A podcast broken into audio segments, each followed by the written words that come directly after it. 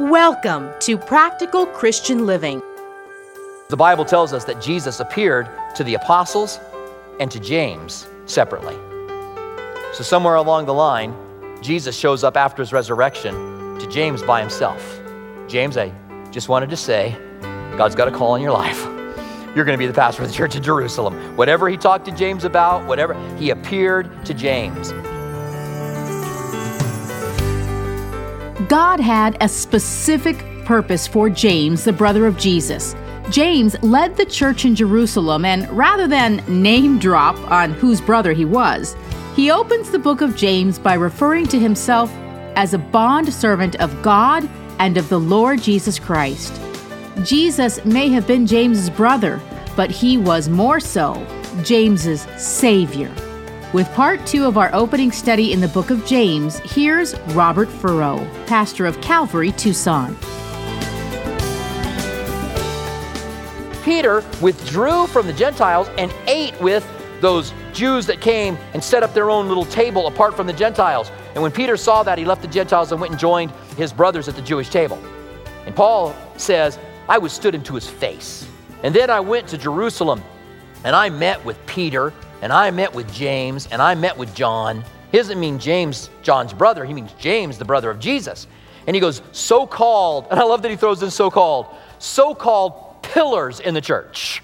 So called.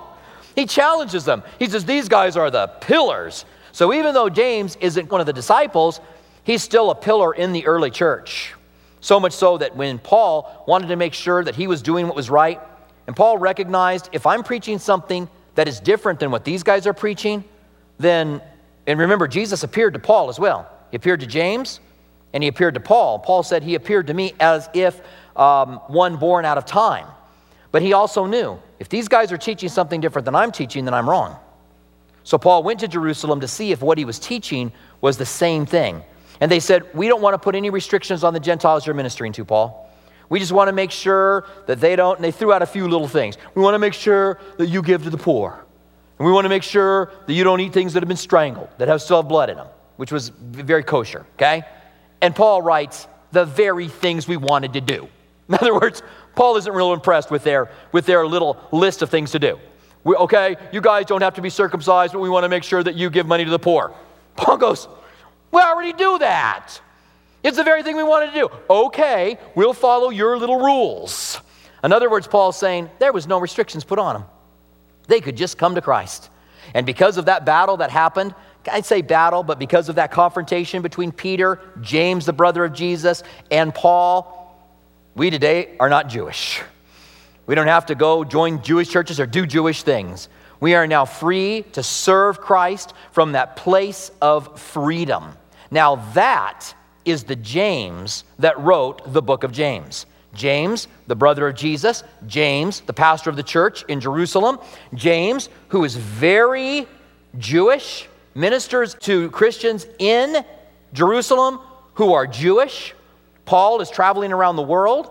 His MO is to go to the Jew first and then to the Gentile. A few Jews give their lives to Christ, and then a lot of Gentiles do. That's what happens when Paul goes around the world and preaches. But not a lot of Gentiles have joined the church in Jerusalem. The church in Jerusalem are Jewish Christians who are under great persecution and who are thrust into poverty because of the commitment that they have made to Christ. There is a price tag on the faith of the early Jewish Christians in Jerusalem. So much so that some of the richer Jews that were, had become Christians began to throw their money in and say, let's just all live in a commune. Let's just all live together. And you remember Barnabas was an extremely wealthy man, and Barnabas gave everything that he had to the commune and just began to go and live with them. Then Ananias and Sapphira were some rich people as well. They came in and they said, We want to be like Barnabas. We, we give everything when they had only given half or whatever. They didn't give it all, but then they bragged like they did, and they ended up dying for it. It's kind of a, a, a brutal account there in the book of Acts. But that's the world that James is in. It's a radically different world than the world that Paul was in. Paul sent out to the Gentiles, James, in that very Jewish environment. Now, it says, James, a bondservant of God.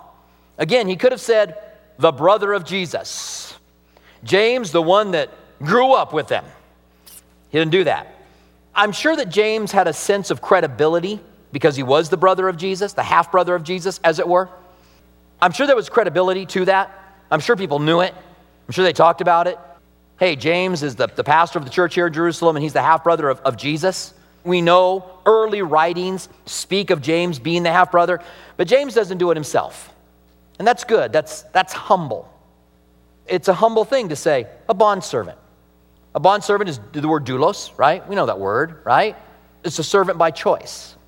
We see slavery through the eyes of the South in America. Very ugly thing.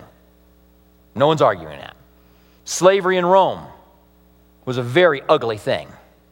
Slavery throughout history, around the world, was an ugly thing. That didn't mean that there weren't those that were involved in slavery that were not that weren't blessed in slavery. I realize it's kind of a hard thing to say, okay? It's hard for me to say it. It's hard to, to really understand it because of the negative aspect of what slavery was in the South here. But there were people who were slaves and were proud to be slaves. They had chosen to be slaves. And they were doulos. These, a doulos was a person who had an opportunity to be free, or a doulos was a person who was free and said, I want to become your servant. I want to become your property. We can't imagine people doing that, saying, I want to give up my freedom and I want to become your property. But they did it. And they loved the people whom they worked for. Another uh, situation in which they might become a doulos, they would be a slave for someone, they would have a wife and children as a slave, and then they would be set free on the year of Jubilee. The seventh year would come along, they were set free. Well, but the wife would stay as a slave and the children would stay as slaves. So you, in order to be with your wife and children, may very well go, I'll, I'll become a doulos. And the sign of, of someone being a doulos, a bond servant, was you would go to the doorpost of your master's house, he would drive an awl through your ear, put an earring in your ear. That was a sign that you were a bond servant, a bond servant of Jesus. Maybe we should start having a doorpost at the church. We go and drive in bond servants of Christ. All right, now, it's a bad idea. Some of you are going, yeah. Some of you guys with, you know, earrings all up and nose and brow. Yeah, let's do it. Earrings for Jesus. Yeah, I like it. All right. So, James, a bond servant. So now we know who James is. We kind of get a, re- a, feel for why he writes what he writes because of his Jewish background. There's a lot of Jewish aspects to the book of James. A bond servant of God, and here he says of his own brother, and the Lord Jesus Christ. At one point, he had thought that he was beside himself. But now he says, of the Lord, Jesus Christ. Theos, Yahshua Mashiach.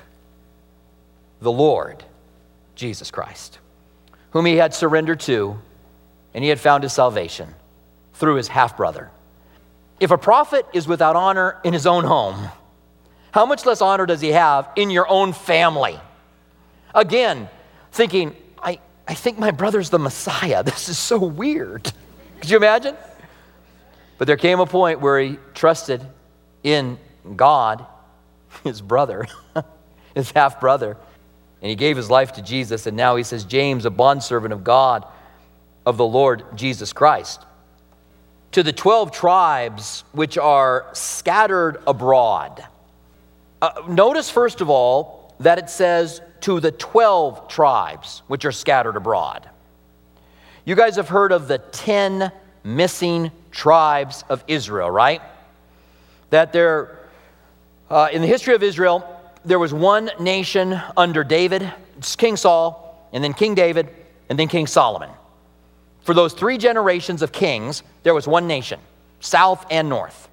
And then when Solomon died, he had a son by the name of Rehoboam.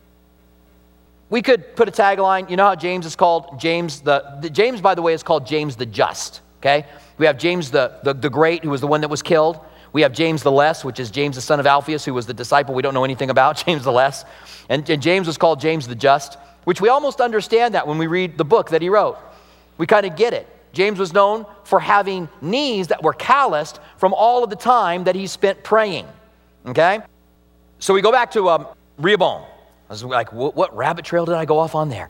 Uh, you come back to Saul, the kingdom's united under Saul, the kingdom's united under David, the kingdom's united under Solomon. Solomon has a son by the name of, of Rehoboam, and we should call Rehoboam, Rehoboam, like James the Just, we should call him Rehoboam the idiot. Because Rehoboam was just stupid. And some of, of Solomon's counselors said to Rehoboam, listen, lighten up on the taxes. Your dad overtaxed the people. Lighten up on the taxes, and these people will love you forever. They'll hoist you up on your, their shoulders, and you will be their king forever. And some of the young counselors, these were the new generation, came alongside of Rehoboam and said, No, tell him I'm going to lay more taxes on you. My dad only started to tax you guys. I'm going to really tax you. And he said that. He said, My dad's taxes was like a pinky, and my taxes are going to be like a waist. That's how much I'm going to tax you. Those were his words. Ooh, big fancy words, Rehoboam. Half the nation left. There was a civil battle or civil war in Israel, and they were divided, and 10 nations abandoned them and went to the north, and two nations, uh, Judah and Benjamin, made up what we call Judah. That's why when you're reading 1st and 2nd Samuel, 1st and 2nd Chronicles, you'll read about the kings of Judah and you read about the kings of Israel. And the kings of Judah are the kings that are in the lineage. They're the descendants of David. They're the kings that are in the lineage of Jesus. And the kings of Israel are, are these kings that are just all kind of weird and mishmash. They aren't in the kingly line of David at all. In fact, when they rebel, there's a servant of Solomon named Jeroboam. You have Rehoboam, the idiot, and you've got Jeroboam. And I call them the Boam brothers, even though they're not related, just because that's when the kingdom divided. Rehoboam and the. Uh, yeah, Jeroboam in the south? No, Jeroboam in the north? Rehoboam in the south. Okay? And there was a divided kingdom that happened from that. As time went on, both kingdoms deteriorated in their godliness. They went further and further away from God.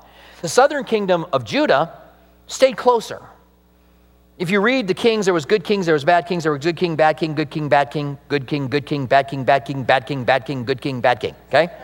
When you read the kings in Israel, it's bad king, bad king, bad king, bad king, good king, bad king, bad king, bad king, good king became bad king, good king, good king, bad king. It's mostly bad kings, okay? And Israel just walks away from God and they begin worshiping these two golden cows. One set up in a place called Dan and one set up in a place called Bethel. And Jeroboam, who's afraid that people are going to go back to Rehoboam, and he's raised up by God, and out of fear, he puts these cows up, and for a long time, the nation of Israel worships these cows. And so God finally says, Because of your idolatry and not repenting from the sin of Jeroboam, I am going to send you into exile. And they are dispersed by Syria. Assyria attacks them and takes them into captivity. And then, about a hundred years later, approximately, Judah is taken into captivity by Babylon. Now, the 10 tribes that went into Assyria disappeared. We don't know where they went. We don't have any background for them. We don't know where these 10 tribes went to. And so those are called the 10 missing tribes. Now, there are some people who believe that the 10 tribes, you can tell that how much I believe it because I laugh as I start to tell it, that these 10 tribes made their way over to Europe and that the Hebrew word for man is ish. And now in Europe, you have the Danish, you have the Swedish, and these are the 10 tribes. I like what Chuck Smith says. Can you kind of get a picture of Chuck's voice? Chuck says, You have the Danish, you have the Swedish, and you have the foolish. Enough said. it's right on the nose. That is foolish. What happened to those 10 tribes? Well, there's a passage in the Old that talks about them kind of working their way back. They worked their way back into Judah. They were taken by Assyria. Judah was taken into Babylon. If you look at a map today, you can see, think about when we got this conflict with Syria going on right now. So you've got Syria right next to Iraq. Syria today would be Assyria, maybe a little larger than what Syria is today, and Babylon would be Iraq. On the other side of Babylon, we have Iran, which is Persia in biblical times. So when the Bible talks about Persia, that's Iran. The Bible talks about Babylon, that's Iraq. When the Bible talks about Syria, that's Syria. So 10 tribes were taken into Syria, two tribes, the rest of them were eventually taken into Babylon, and then they came back. And all of them kind of came back. Yes, the majority came back from Judah and came back from Babylon into Israel during the days of Ezra, and the days of Nehemiah, but also the others came back as well. So it was the 12 tribes that had been scattered abroad and that were brought back once again. Okay? So, right here, when he says the 12 tribes, doesn't say the two tribes, the 12 tribes that were scattered abroad. And they went out and they came back and they were sent out. Now, there was also another dispersion. There was a dispersion that happened in Acts chapter 8 when, when James, uh, excuse me, when Stephen was martyred. And you remember that they threw their, the people who martyred, who stoned Stephen, put their coats at the feet of a young man by the name of Saul, who it says was whole heart, in wholehearted agreement of the death of Stephen. And you remember Stephen was being stoned when he looked up to heaven and he said, I see heavens open and I see the Son of Man standing by the right hand of God. And then, and then he was stoned to death by them, and Saul was there. The Bible says that Saul went out and persecuted the church. And it was while he was on the persecution road, literally to Damascus, which is Syria, to Damascus, that God knocked him off of his donkey. He saw a bright light, he became blinded, and God put a call on Saul's life, and Saul became Paul of Tarsus, who wrote most of the New Testament. And that during that time, there was a persecution in Jerusalem that caused many people to be spread out abroad. And that is eventually where Paul went. Paul was part of the problem that sent them out from Jerusalem and spread them around the world. And then Paul went to those very communities and won them to Jesus. Kind of a strange thing the way God works, huh? God does work in mysterious ways. That there would be this guy, persecutor, who would spread, and then he would go out and say, by the way, you need to be, Jesus is the Messiah, and you need to follow him. So that was the dispersion as well. Now, then there was another dispersion, and that came in 66 AD. It was actually a little bit before that. By the way, it's interesting, the church in Jerusalem left. When Rome marched on, on Jerusalem and persecuted the Jews in 66 AD, when Titus marched in, Jesus had said, When you see Jerusalem surrounded by armies, flee to the mountains. We know that Jesus is talking about the last days, but when they were there in 66, when the Christians looked up and saw the armies beginning to surround Jerusalem, they fled. They just did what Jesus said. And they were rescued from the fate of the Jews during that time. But during that persecution, the Jews were kicked out of Rome. The Jews that lived in Rome were kicked out of Rome. They were chased from city to city, and it was the final and last dispersion. And from that, Jewish people went literally all around the world. You would find Jewish people in every aspect, in every community around the world. And we understand that when we understand how widespread the persecution was under Nazi Germany of all of these different people that were dispersed around, literally around the world. They were also dispersed into the Arab world and had been there for thousands of years. There were those that had gone, were taken into captivity into, into Iraq, into Babylon, who stayed there from generation to generation until 1944 during the war when they were persecuted and driven out of Iraq. So there were whole Jewish communities that were driven out of Persia, Iran, out of Iraq, out of Syria that had been there for thousands of years. You never hear that. You hear the Palestinian conflict. And I'm not pro Jewish over Palestinian. I think the Palestinians should have their homeland. I think the Palestinians should have done it in the very beginning. In 1947, when the British gave up the land of Israel, they told Israel, declare yourself a state, and they told the Palestinians, declare yourself a state. The Palestinians said, we don't want to, not as long as they're a state. The Jewish people declared themselves as a state, the Palestinians attacked them. From the very beginning, they could have had a state, and I still think that they should have a state. And Palestinians and, and Jews are working together to some degree uh, there today. But there's, that's a wide dispersion and so James is writing his letter to all of these guys, to the 12 tribes which are scattered abroad, greetings. That's the general, that's the general greetings. Uh, Paul used grace and peace. James uses the same greetings when he writes a letter in Acts chapter 15 to the churches that are out there. Uses the same word. It's just a general greeting that they would use. And then he gets right down to business. Let's look at a couple of things here and we'll wrap it up for today. And we'll, uh, we'll look at trials and persecutions. But we get a feel for where he goes with this as he starts to give them a test. He says, My brethren, count it all joy when you fall into various trials, knowing that the testing of your faith produces endurance. The first thing that he says is that we're going to be tried, and there was great trials taking place for Jewish Christians. Not only did they have persecution for being Jewish, but they had persecution for being Christian from the Jews of their day. And then he says, But let patience have its perfect work, that you may be perfect and complete, lacking in nothing. If anyone lacks wisdom, let him ask of God, who gives to all men liberally, without reproach, and it will be given to him.